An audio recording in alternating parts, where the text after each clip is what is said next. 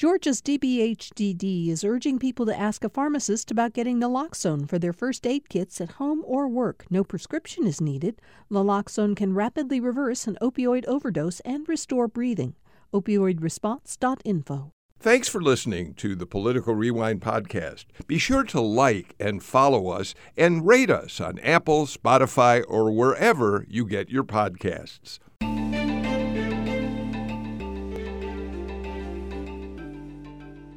Welcome to Political Rewind. I'm Bill Nygut. Thank you all for being with us for today's show. There have been concerns for a long time about conditions in Georgia's jails and prisons. There have been lawsuits filed about inhumane conditions. There have been outcries by many groups, organizations that have said conditions are deplorable. And so it's the kind of subject that we really do need to take up on Political Rewind. But I have to say that for me personally, what really sparked my wanting to do this show right now, saying to Chase McGee and Natalie Mendenhall, let's do it now, was the recent stories about the deaths of two inmates, one in the Fulton County Jail, the other in a state prison. LaShawn Thompson actually died last September in the Fulton County Jail. His body was discovered covered with bed bites. The cell was apparently in filthy condition, but what brought it back onto the news again just in the past week is it was only this past week that the sheriff of Fulton County said it's time to make changes, time to clean house, and dismissed the chief jailer and two assistant chief jailers because of the concerns about conditions in the prison. The notion of what happened to LaShawn Thompson, that we don't know for a fact just why he died, apparently, because Fulton County is withholding that information, but it was horrifying. And then we learn, more recently, a 71-year-old prisoner at Smith State Prison, Anthony Joseph Zeno, was found. His decomposing body was found, I think, inside his bunk. He had been dead for 5 days. No one paid any attention to it and to exactly what had happened to him. And so after those two stories, it seemed absolutely essential that we take on this subject and do it now with some people who have either been very deeply involved in trying to deal with conditions in the prison or have been covering stories about them. And with that in mind, let me introduce our panel. Of course, on Thursdays, Kevin Riley, editor-at-large of the Atlanta Journal-Constitution, is with me. Kevin, clearly this is a subject that you at the AJC, we at GPB, we've been covering inhumane, deplorable conditions in Georgia's jails and prisons for a long time, but very little seems to change. I would say that's absolutely true, Bill. It just seems like the stories keep coming and nothing, it seems awful hard to get anything done. You mentioned that case at the Fulton County Jail, which has been a long-standing situation. And then the mess that is the Georgia prison system has become another headline event in the news. So a great topic for listeners and a complicated one with a couple folks with a lot of expertise joining us. We also are going to welcome Grant Blankenship, who is a reporter and editor for GPB News out of our Macon Bureau. I've said many times privately that Grant Blankenship is simply an outstanding reporter and how lucky we are to have him on our team. And Grant, this is a subject you've covered very closely for a long time. Yeah. Hey, good morning. It is. The story you mentioned that was recently in the AJC about the man who'd been dead at Smith State Prison for days before anyone noticed. The very first story I wrote or produced for AIR here after the Department of Justice announced their civil rights investigation into the Georgia prison system was about something very similar. A young man from Macon named Dontavius Mintz died, incarcerated, and his mother was only able to identify him from a single tooth. And the process of just even getting to that point for her to to find out what happened to her son was excruciating. And so these issues, while these stories are have grabbed our attention this week, this month, this stuff is systemic. It goes on and on and on. And now we're into the second year, I believe, of this Department of Justice investigation, this 8th Amendment civil rights investigation into Georgia prisons. Thank you for being here, Grant, to join us on this particular subject. Tiffany Williams Roberts is back with us. She's the director of public policy at the Southern Center for Human Rights. And of course, Tiffany, one of the main focuses of the Southern Center has been and will continue to be dealing with the conditions in Georgia's prisons, how inmates are treated, staffing situations, and the like. So we really get the expertise of your organization on the show. So thanks for being here today.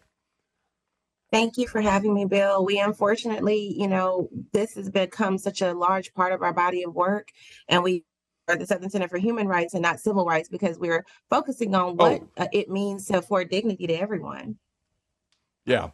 I thank you for saying that. Kurt Young is with us. He's a professor of political science at Clark Atlanta University.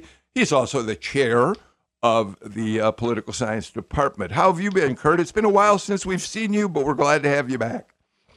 Yes, I'm glad to be back. I've been listening, though, so I've been tuning in. I've been hearing a lot of the important discussions, and I want to join in others who are commending you for having this conversation this morning on this topic. This is an important topic.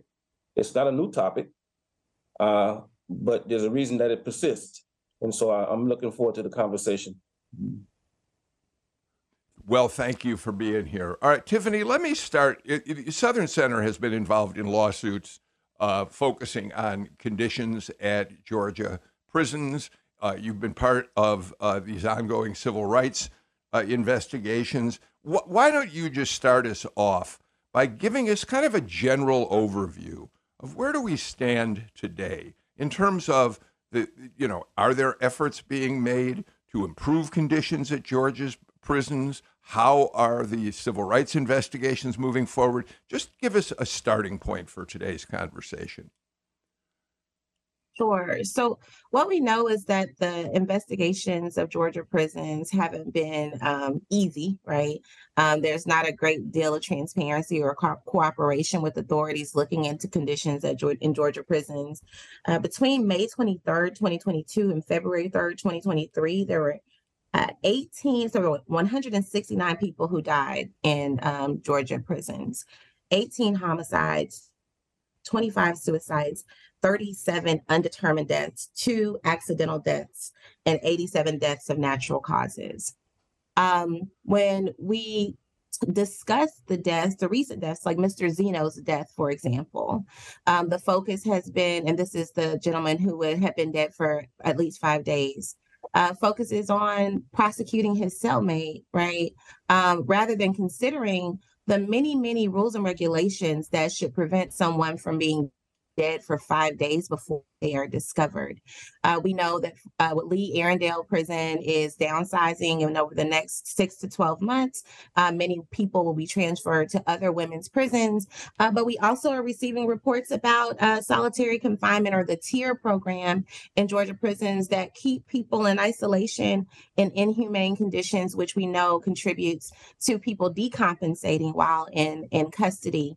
And those same kinds of violations of human rights norms in our prisons, we see in our jails under different names, but the separation from human beings, lack of nutrition, lack of supervision, they seem to follow people from pretrial incarceration to post-conviction incarceration. And in many instances, a prison sentence in Georgia can be a death sentence as well. Thank you for that. Those are terrible statistics. Tiffany, before we turn to somebody else, do we know how the deaths in Georgia prisons compare to, say, other states, or are we just dealing with them on their own? So I do have data around Georgia prisons as compared to the rest of the country. I don't have it in front of me, but I will say, unfortunately, we're comparable to other southern states, which outpace prisons in many of the other areas in the country. That is something that doesn't surprise me. We'll talk about that. Southern states are in much worse shape when it comes to how they treat their inmates. For Kevin, and then Grant, jump in. Kevin? Yeah, I was going to ask about the Southern states thing, but I guess we can wait a little bit on that. But, Grant, we were talking about this a little bit before we came on the air about the how the public reacts to stories you do and stories we do. So why don't you get a flavor for that? Because I think part of this discussion is, how do the taxpayers and citizens of Georgia feel about, what's going on in the state prisons? Well, there's kind of a disconnect between, I think, maybe what the average person, how they consume or think about this issue, and what the Constitution declares is right and proper. When it comes to how people are treated in prison. The Eighth Amendment guarantees a right for us, a life free of cruel and unusual punishment. And so for me, pursuing these stories, that's sort of the bedrock, right? That is our shared culture, our shared law. But often, when people hear and read some of these stories, I'm not entirely sure that the full weight of that is how is part of the context with which people are consuming these stories. And so it can be a struggle to tell these stories in ways that make people feel the full humanity of them, right? To understand that this is someone's son, someone's daughter, who's suffering in these institutions. So it's hard. It's a balancing act. But that's why we're here, right? Grant, I want to ask you for your overview of how you see things right now. Let me throw in one thing that Tiffany brought up. She mentioned Arendale, which is, of course, a state prison for women. And we know that the conditions there have been horrendous. And legislators tried, I think it was in 2021, to get a tour of Arendale State Prison. And they were not allowed to go into the prison. To me, this is just an example of anybody who's looking at any kind of oversight seems to be thwarted unless the lawsuits are involved. But give us your general sense of where we stand right now. Sure. Well, Tiffany talked about the lack of transparency in the civil rights investigations into Georgia prisons. This goes so far as to last year, Georgia Corrections wanted the Department of Justice, the federal Department of Justice, to sign a non-disclosure agreement before they could get access to a large tranche of data about how people are treated in our prisons. And of course, the DOJ said no way, although this happened in Alabama. When the DOJ was in Alabama performing a very similar investigation of prison conditions there, that happened. And some of the same attorneys are representing GDC that represented the Alabama corrections system, and so they went to the same play. They're still fighting that in court. The NDA is not going to happen, but they're still tied up in court just trying to get some basic documentary evidence to be freed up from the Georgia Department of Corrections. The prison that the AJC wrote about most recently, Smith State Prison down in Tattnall County, that is just the latest. That the unfortunate death of Mr. Zeno is just the latest incident in the last 2 or 3 months where there have been 4 or 5 people stabbed, life flighted out of the prison at a time to medical facilities in Savannah. And when these riots, these conflicts happen, often they're not quelled by guards, right? They're not stopped. They sort of peter out before the guards enter into the blocks and render aid. And that's because of this lack of staffing. The prison population in Georgia stays more or less constant. It dipped during the pandemic a little bit. That's because our court system got vapor locked, right? We weren't convicting people. But the number of guards and behavioral counselors just continues to plummet as the number of incarcerated people is relatively static. And really, that's sort of at the heart, I think, of the dysfunction. There just aren't enough people to do the jobs that need to be done to keep these facilities safe. So, Kurt, let's talk about who's impacted primarily by inhumane conditions in our prisons. The Vera Institute, which is an organization that for many years has been working on conditions in prisons, working with incarcerated inmates, they report that while black people make up 30+%, about 32% of the population of Georgia, 51% of the people in jails, 60% of the people in prisons are black. So clearly race has a huge role in all of this. I appreciate you raising that question, Bill. I was thinking about this throughout the conversation this morning. You know, there are two types of forces here. There are deep historical forces, and there are deep social and socioeconomic forces. And in both of those contexts, race is a prevailing factor. It's unavoidable. In historical terms, and I think Kevin raised a question, or someone raised a question about the meaning of Tiffany's comments and other comments regarding the South.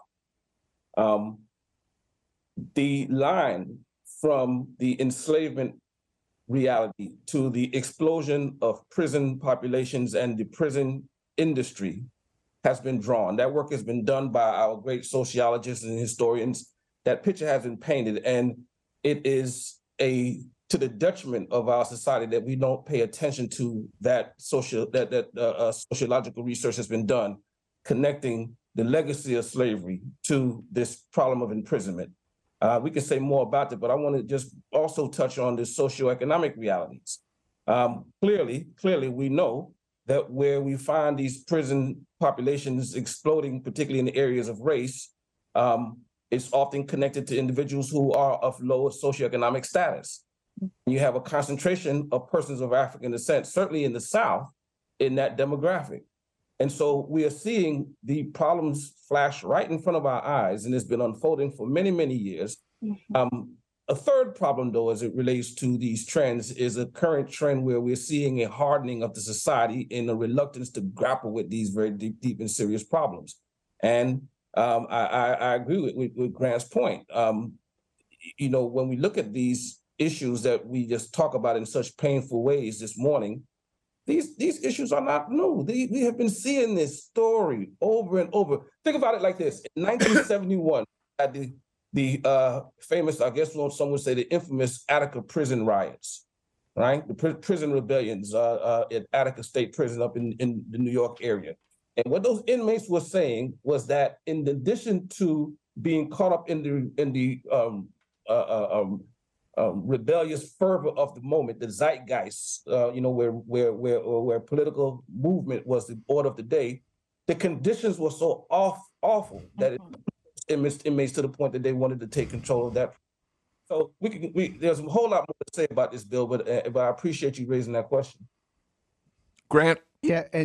Yeah, Kurt, the through line that you raise from the end of slavery to today, like connecting that to our carceral system. You know, after slavery ended, there was the convict lease system, right? And our prison system as it exists today was created in an effort to sort of tighten up the function of the convict lease system. Our first brick and mortar prison in Georgia was built in the 30s in Tattnall County because sheriffs were mad that people who were on the chain gangs would walk away, and so we wanted to tighten that up. And then today, in 2023, we still rent out incarcerated people to perform labor in some Georgia cities. There are governments that rent inmates to, for instance, in Muskogee County, pick up trash. Right? They pick up your household garbage. So this isn't like an academic exercise, this connection. You know, this is real, and it still has echoes today, or not even echoes, like, you know, pounding drums. Kevin? So here's a question I have, and I think, Tiffany, you could probably weigh in here, but is this fundamentally a question of money, or is it a question of politics? Or, in other words, do we not have enough people working in prisons to make sure they're safe because we don't have the money to pay them? Or is it we're really never going to staff them appropriately because we don't really care that much about whether they're safe? I mean, what take would you give average people on what's going on there? I you know, had this conversation with my mother this morning, and what I said was prisons were never designed to be humane or to rehabilitate, right? Although we call them corrections facilities, what we see, especially as prisons relate to chattel slavery is they were always warehouses, and they sometimes generated revenue. Yesterday, when we had 50 people speak to United Nations experts about their experiences in jails and prisons, and one of the witnesses talked about the forced labor in Georgia prisons, talked about working as firefighters down in Columbus, and then when people are released, not being eligible to be hired as firefighters, though they had done that life-saving work while incarcerated. In the city of Atlanta, the Department of Corrections presents regularly to council members the thousands of dollars saved by having free labor to pick up trash and tire waste in their districts. And so I think the dehumanization of poor people, of Black people in the South, really lends itself to the apathy that many people feel when they see people in custody suffering. The LaShawn Thompson story at the Fulton County Jail, we obtained that Vermin report last fall. We started telling city council and the county commissioners about the lice, the scabies, the bed bugs, and the deaths in Fulton County custody. And the sheriff knew. The news story is what now causes people to talk about it, but because by then, Mr. Thompson was just someone who couldn't stop sleeping on Tech's campus and had been arrested too many times, and no one cared that he died. And it's unfortunate that, people don't pick up on the dehumanization on the front end of the criminal legal system that lends itself to the apathy when the ultimate conclusion of death comes up. So, hold on. Excuse me, Bill. Sorry, just to your point, though, Kevin, about the pay. You're asking about what people get paid. There's been a pay hike for Georgia corrections officers in the last year to $40,000 a year starting pay. I will let that float out there for everyone who's listening to decide whether or not they feel like that's an adequate sum to work in a prison. And again, we raise an important questions here. This question about the economic dynamics. This is so critical. There's a concept that's very popular these days called the prison industrial complex, right? And then there's another concept that's often used in these kind of conversations, which is the school to prison pipeline.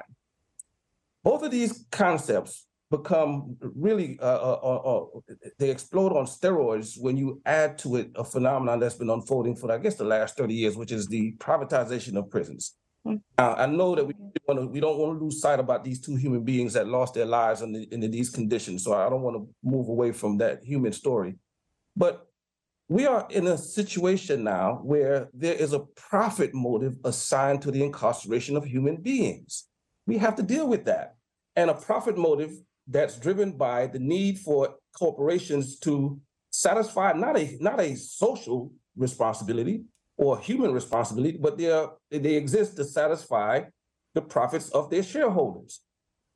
And there's a force that plays out in that kind of situation where the raising of the pay, compensation of prison guards and corrections officers, the maintenance of full-fledged health systems, the maintenance of full sanitation. These are cost factors that contradict the very existence of a corporation's commitment to maintaining profit margin for its shareholders. So what is the world that we are creating where this reality of incarceration, which results to I'll stop there, Bill, because I know we have a break coming up, but I just want to emphasize that point. Thank you, Kurt. Yeah, you're right. We do have to take our first break. As we do, by the way, though, we've talked about the prison industrial complex. Kurt, you started that conversation. And there's an essential book about this by Doug Blackman, who won the Pulitzer Prize in 2009 for his book, Slavery by Another Name, The Re-Enslavement of Black Americans from the Civil War to World War II. It's essential reading for anyone who cares about this subject. So I can't recommend Doug's book any higher than to say you have to read it if you want to understand the problem. We'll be back with more in a moment.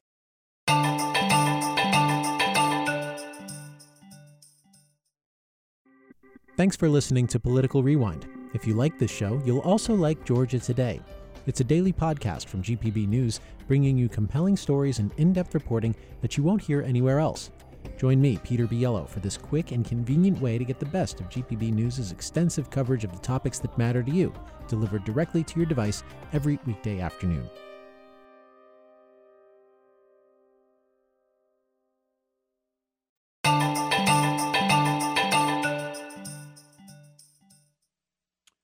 Kevin Riley, Grant Blankenship, Tiffany Williams Roberts, and Kurt Young join us for today's Political Rewind. We're talking about conditions, deplorable conditions in Georgia's jails and prisons, which do affect black populations even more than others because there are simply more black inmates in Georgia's institutions. But whatever race or ethnicity, the people in our prisons are subject to conditions that many say are inhumane. Kevin Riley?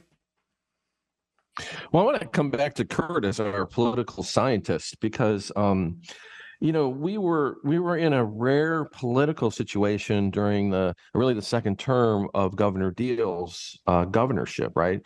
And we heard so much about reform and not sending so many people into prison.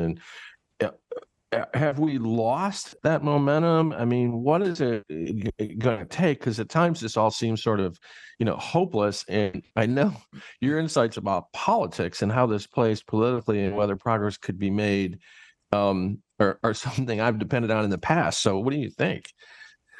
Well, I think in every political system, in every jurisdiction, whether on every level, Kevin, there's always going to be the visionaries, right? The individuals who have a view of how things ought to be, and they have a certain sense of responsibility to commit themselves and their individual work to realizing that vision.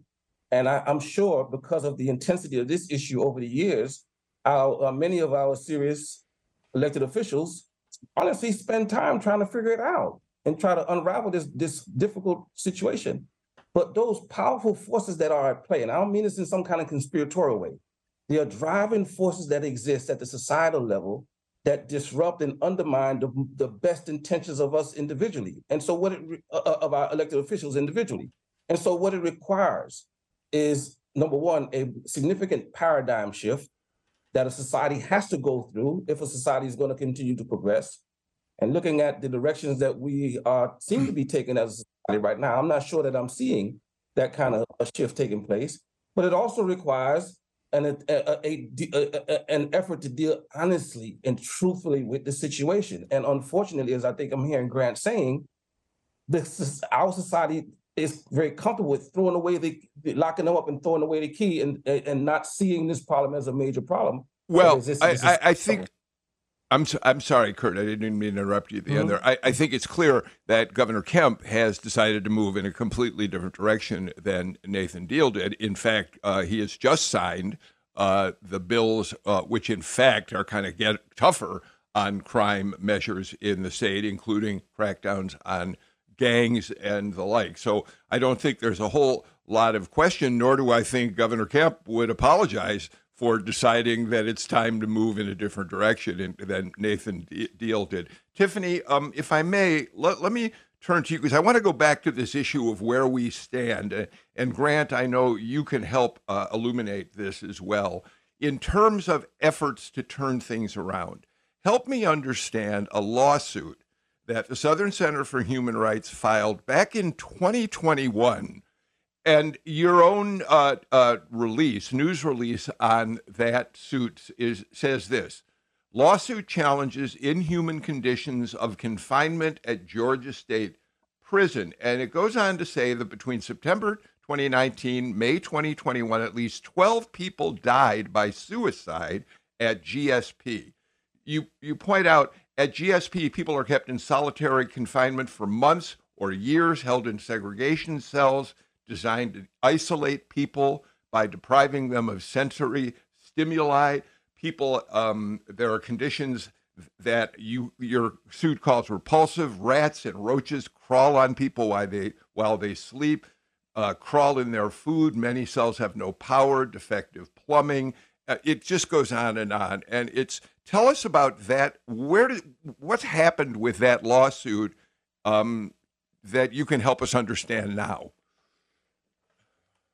Well, so as you mentioned, the lawsuit addressed the Tier 2 program in Georgia State Prison. And we monitor jails and prisons on a regular basis and get reports from family members about conditions that are concerning. The lawsuit right now is still pending. The issue continues to be what the immediate remedial efforts can be to provide relief to people right now.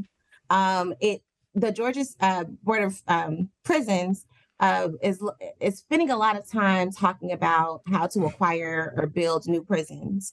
And it doesn't appear to be enough attention being paid both to staffing, right? So there is a staffing failure across the country when it comes to corrections officers, but immediate remedial measures, because we continue to receive really abysmal reports, not just from this facility, but from facilities all over the state of Georgia about not only the confinement, but things like no blankets, leaks, people soaking up sewage with their blankets, on a regular basis. And those conditions are mimicked in our jails right now as well, in part due to staffing, and another due to focusing on building new shiny jails and not focusing on the people who are currently in custody.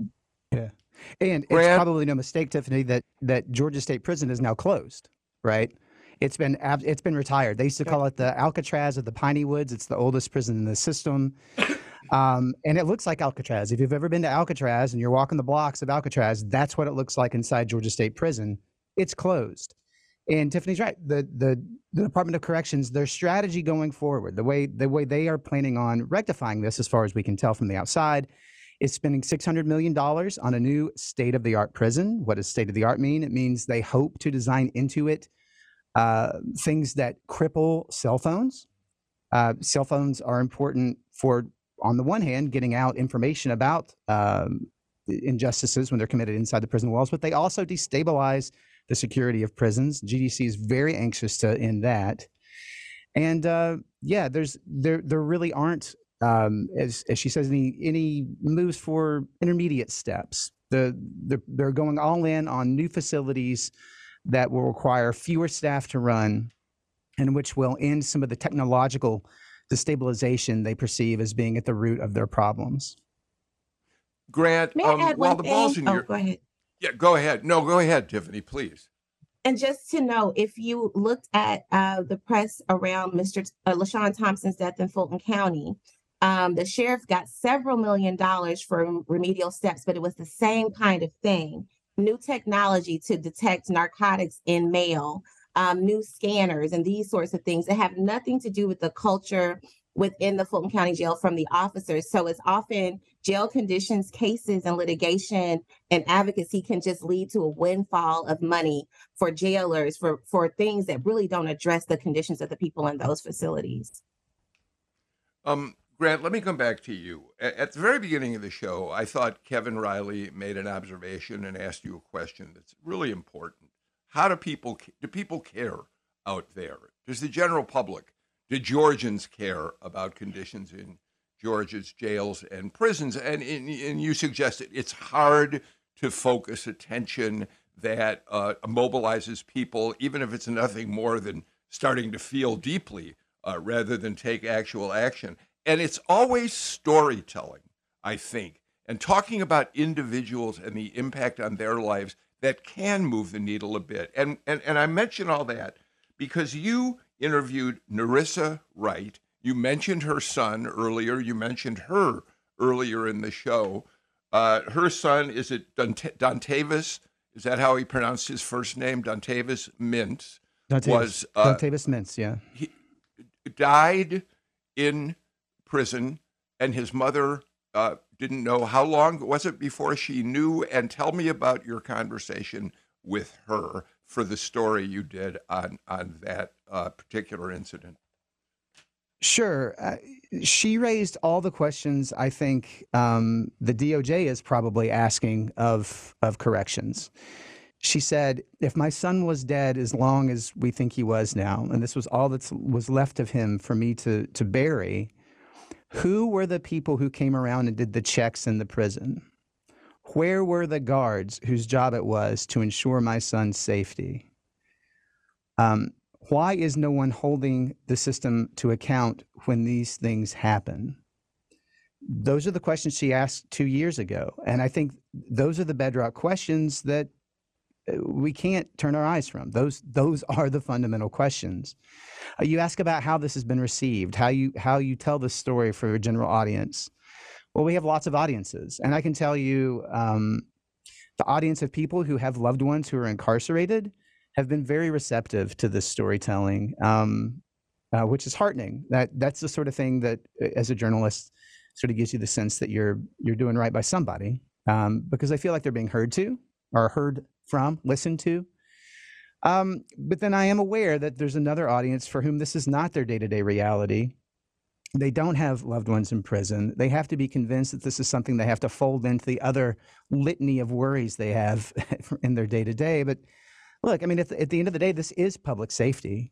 This does affect all of us and the communities we live in. People, they don't stay in prison forever. And when they do leave prison, they're going to be our neighbors again. And so, you know, we all have an interest in making sure these systems run in a humane way so that we can all live. We can all live together. So, as I said before, we do our best, right? And what I would add to that, I think Grant makes a great point. And I would mention, we did a series of stories not too long ago about how dysfunctional the healthcare system, and in the case that we investigated in women's prisons, was, and how it literally, like, 9 women died at the hands of an incompetent doctor. And I was really inspired by the reaction we got to that story. We heard a lot from the public. There was reaction. There was a lot of attention paid to it. I mean, again, I don't think it solved the huge problems that we were talking about here, but I do think that we have a responsibility in the media to bring these stories to light.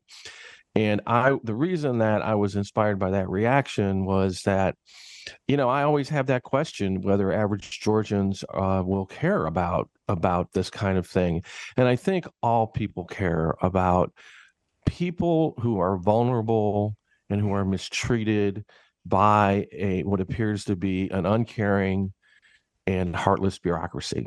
And I really think that's what Tiffany's organization is trying to point out, that, look, we understand that there we have a society in which some things, at times it's necessary to incarcerate people, but it is not necessarily to neglect and mistreat them. Tiffany, I want to ask you a question based on what Kevin's talking about, and then Kurt, get you back in as well. Kevin talked about medical care at Arendale, the women's prison specifically, but the lack of decent medical care across the system has been severely wanting for a long time, and we've seen story after story about that. Yes? Yes, and much of this has to do with the privatization of healthcare within our correctional facilities, as well as a level of apathy when those facilities are state-run. So an example is NAFCare is a healthcare provider that is in many, many jails. And now in Fulton County, they're saying that they're ending the NAFCare contract because that they should have discovered Mr. Thompson's death. Well, what we know is that because of the staffing issues at the Fulton County Jail, medical staff has trouble getting onto the floors to care for people, just as the plumbing vendors have trouble getting onto the floors to stop the leaks that are causing people to become ill. And so the care of people with significant medical needs and behavioral health needs, they're really important, but they are often neglected and directly impacted by staffing failures and management failures from the government, who are charged with the people who are in the care of their facilities or in their facilities. Kurt, go ahead. No, I was just going to reiterate a previous point. You know, if you have a society or a political culture that wants to be tough on crime and lock up the criminals, you know, no discussion. And then there's also a discussion in that same society where we're going to make a very clear moral decision about where we're going to spend the precious dollars that we have, and not dedicate those dollars to these very same individuals who we're going to lock up and throw away the key, then you're going to have understaffing, you're going to have poor training, you're going to have awful conditions, and we just have to come to terms with that contradiction.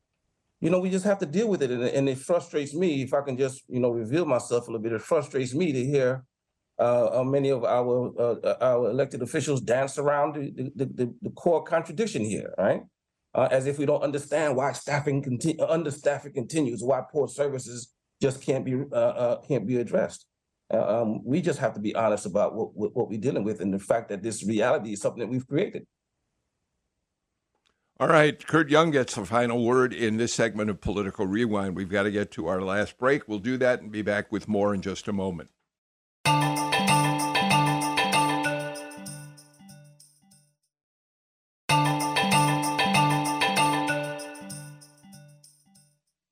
We're talking about the state of Georgia jails and prisons on Political Rewind today. When I was preparing for the show, let me tell you what I thought about.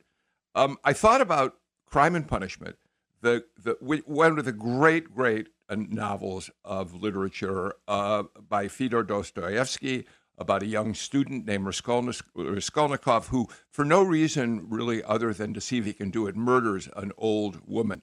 He's consumed with guilt. He's tracked down and arrested. And it occurred to me, if anybody deserved prison, it was Raskolnikov for the horrendous act that he committed. But you know what Dostoevsky is famous for having said? He said, quote, "A society should be judged not by how it treats its outstanding citizens, but by how it treats its criminals." And Kevin, that's exactly what we're talking about on Political Rewind today. Right. I mean, this discussion goes on and on, as I think we've all pointed out. And I mean, the current discussion is Fulton County needs a new jail, right? And the price tag is $2 billion. I mean, let's think about that for a second. Now, I know that our panelists will all have a point of view on whether the county really needs a new jail or if the problems are different. But the Fulton County Jail has been in the news since I came to Atlanta well over 12 years ago. Tiffany, let me ask you about jails versus prisons, specifically in the context of the Fulton County Jail. In many cases, county jails are pre-detention centers where inmates are held before they stand trial. If they're found guilty, they're sent to the state's prisons. Now, during COVID, we know that the courts became so backlogged that they couldn't process people out of those pre-detention centers, get them into courts.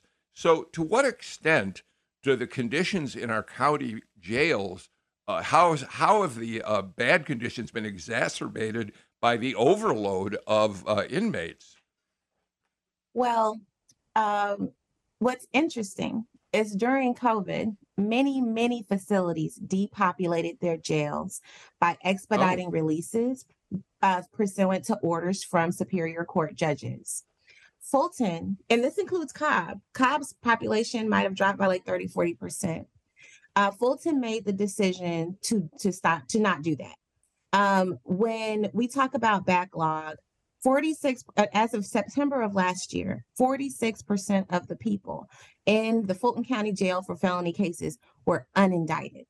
And we could say that means not formally charged. We could say that has to do with backlog, but it also has to do with a lack of efficiency and a lack of care.